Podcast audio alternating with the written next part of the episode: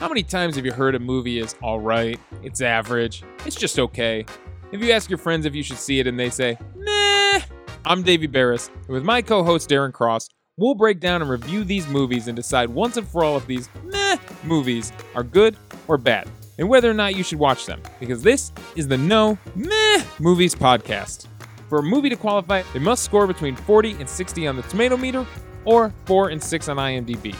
Each week, the movie is themed around something being released in theaters, something happening in the world, a movie celebrating an anniversary, or an actor, actress, or director celebrating a birthday. We'll run the movie through different categories like Did the movie do what it was supposed to do? What do the critics say? Where we review the reviewers, and quick picks, which include our nitpicks of the movie, great moments we want to shout out, or just funny things we noticed. The No Meh Movies podcast launches in a few weeks. The conversation is deep, insightful, and a lot of fun. So join us because on this show, there are no meh movies.